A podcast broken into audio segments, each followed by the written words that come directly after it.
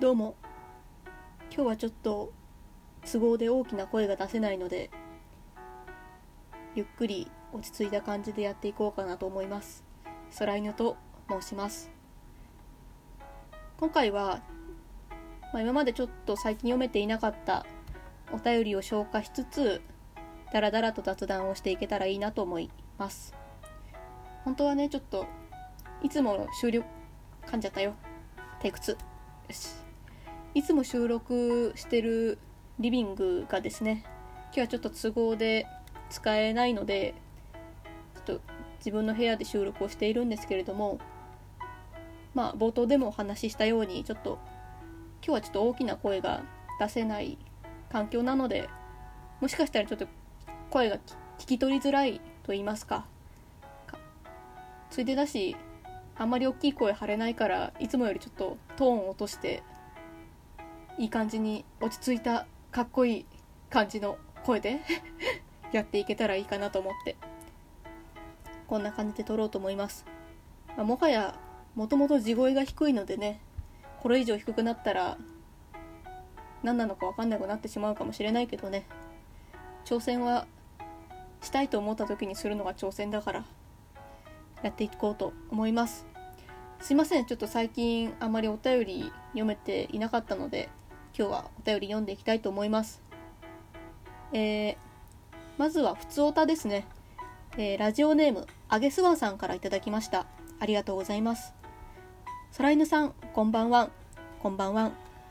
今度、毎日聞いていたラジオ番組が最終回を迎えてしまいます。割とマイナーな番組だったので、来るべき日が来たか、という感じですが、やっぱり寂しいですね。最終回に向けてどんなメールを送ろうか頭をひねっているところです。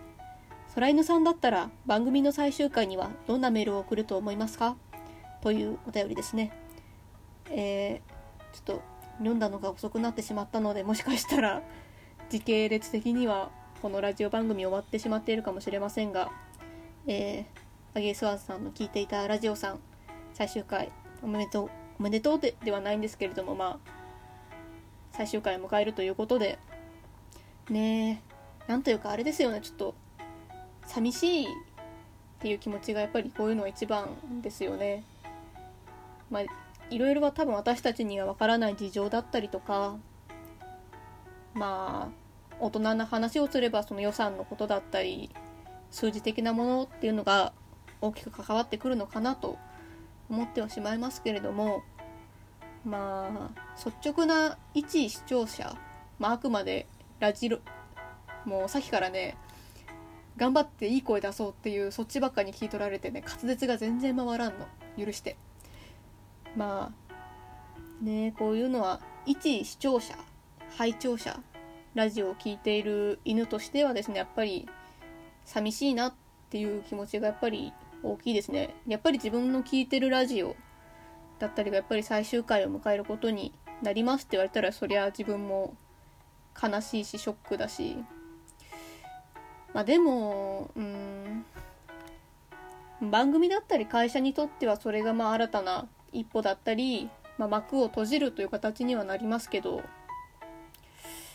ねまた一つえー、違うな。パーソナリティさんか。パーソナリティさんが新たな一歩を進むものなのかな？そういう締めくくりの一つなのかなと思いますし、まあ、やっぱりどうしても形がある以上どんな作品だったりコンテンツにも終わりっていうのは必ず来るものではあると思っているので確かに今の作品の中では半永久的に続いてったりするようなものだったりそのファンの間で書いていってくださいみたいな感じで続いているものだってまあなくはない。例外としてはそういった作品もありますけどやっぱり終わりが来るものなダメだね口が回らんね、まあ、どんなものにでも終わりっていうのは必ず来るのでね。まあでもそうですね。お便りに戻りますと、まあ、番組の最終回どんなメールを送ると思いますか？っていう質問に対しては、まあ、素直に素直な気持ちを送るのがやっぱ一番なんじゃないですかね。まあ寂しいですっていう気持ちを送るのは間違いではないのかな。やっぱり悲しいし本当は終わってほしくない、まあ、自分だったらやっぱそう書きますね。もし今聞いてるラジオが最終回迎えちゃうってなったら。やっぱこうお便りラジオのお便りっていうのはこうパーソナリティさんとコミュニケーションが取れるツールでもありそのラジオを盛り上げるためのあくまで影のような存在であるべきなのかなと自分は思っているんですけれども。ねえ難しいですよね。あんまりでも寂しい寂しい言い過ぎちゃうとなんかそれはそれで暗い感じになっちゃうのかなって思いますし。まあ新たな門出だったりこう新たな一歩を進むためにまあ今までありがとうそうですね。あこれが一番大事だわ今思った。ありがとうの気持ちをちゃんと伝えることが一番大事ですよね。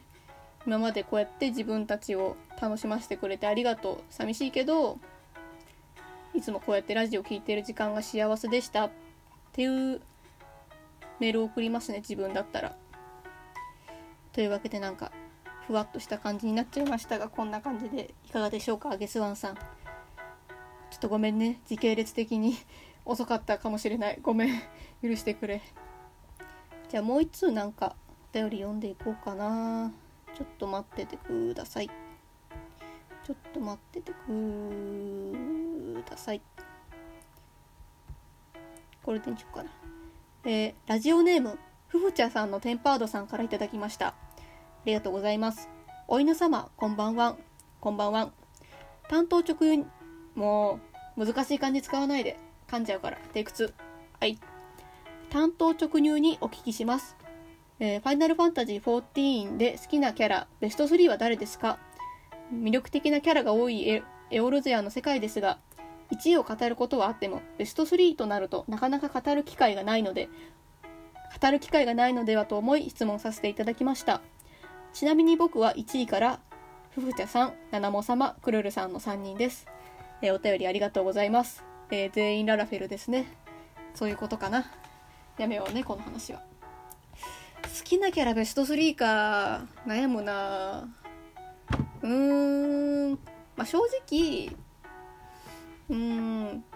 暁のキャラ暁の決め、まあ、いわゆる主要なキャラクターの中だったらアリゼちゃんが自分は一番好きなんですよねベスト3が難しいな。ちょっと待って今考える。えー、っとね正直ベスト3は決まってる。あー2位いやーあのキャラ。まあ先に3位から話すわ。3位は、えー、漆黒のヴィランズに出てきたあのキャラですね。みんな大好き。南條吉野さんが演じてる。やべ名前ど忘れしたわ。ライナさん。ライナさんだ。そうそう。ライナさんですね。ライナさんね結構漆黒序盤の時はぶっちゃけあれ南條さんだって分かんなかったですもん声。普通にああいい女の人のうさ耳のええ感じの女やんとか思ってたんですけど。いやでもこの今ので5.3パッチ5.3まで出てるんですけど本当にねライナさんいいキャラしてる。あライナさんライナさんそのライナさんと、まあ、水晶光っていう漆黒のヴィランズでめちゃめちゃ重要なキャラクターキーパンソンのキャラクターである水晶光とのこうちょっとした絡みみたいなのが本当にね愛おしいんですよ。あーいいなってすごく見てて思いますね。えー、2位か。2位誰だろうな。みんなでも割と好きだけど。もうね最近ね年のせいかね名前がすぐパッと出てこんのよ。あ忘れてたわけではないけどでもやっぱりあれかな。2位はみんなのママ。ヤシトラさん。ヤシトラママ。うん。ママ。ヤシトラさんね結構どっちかって言えば私は初期の頃初期のメンバー割と序盤からいるメンバーの一人なんですけど序盤の頃は正直一番好きなキャラクターめっちゃお姉さんしててクールなツンデレの感じのお姉さんだなって思ってたんですけどまあねグレンから現れたアリゼちゃんが今は一番なんですけどね。アリゼちゃんねまあ人によっては結構好き嫌いが分かれるみたいなんですけれども私は好きですよアリゼちゃん。ああいう双子のアルフィノくんっていうキャラクターがいるんですけどアルフィノくんはどっちかって言えばこうブレイン的なこう頭脳派でこう動く考えて動く。考えてから動くタイプの子なんですけどアリゼちゃんはもう反対で考える前に手が出るみたいな感じのキャラクターなんですよね。本当にね。可愛いんだ。私は好きですよアリゼちゃん。なんか正面突破ちょっとつぼ押しんって感じのああいうキャラクターがすごく可愛いなって思ってます。こんなところですかね。というわけで今回はこの辺で終わりたいと思います。頑張って声作ってみたけどどうかな？かっこよかった？っていうこの質問も一人の部屋に響き渡るっていうね。あとはもう少し滑舌ですね。滑舌。もう滑舌すら言えないから私。もうダメだね。滑舌の練習をしていきたいなと思います。というわけで今回はこの辺でラジオ終わりたいと思います。また次回の放送でお会いいたしましょう。バイバイ。